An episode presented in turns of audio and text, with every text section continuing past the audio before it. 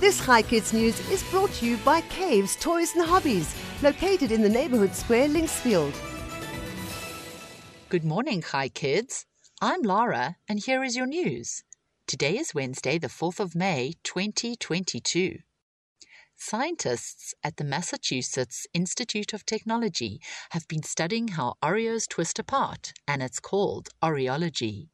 A study found that the white cream always sticks to one side. This was because of the way Oreos were made in factories.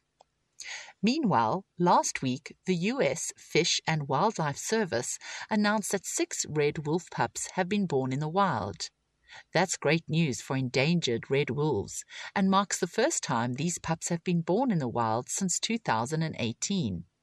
The litter was born in North Carolina's Alligator River National Wildlife Refuge. And finally, sounds made by humpback whales have told researchers a lot about their lives at sea. Scientists recorded sounds hundreds of miles west of South Africa at the Vema Seamount in the Atlantic Ocean. The sounds recorded were a whoop and grumble. The study recorded 600 non song calls over 11 days. Before we end off today, I have a joke for you. What kind of music do mummies listen to? Rap music.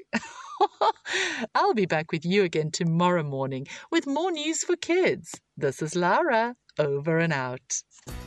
This Chai Kids News is brought to you by Caves Toys and Hobbies, located in the neighborhood square Linksfield.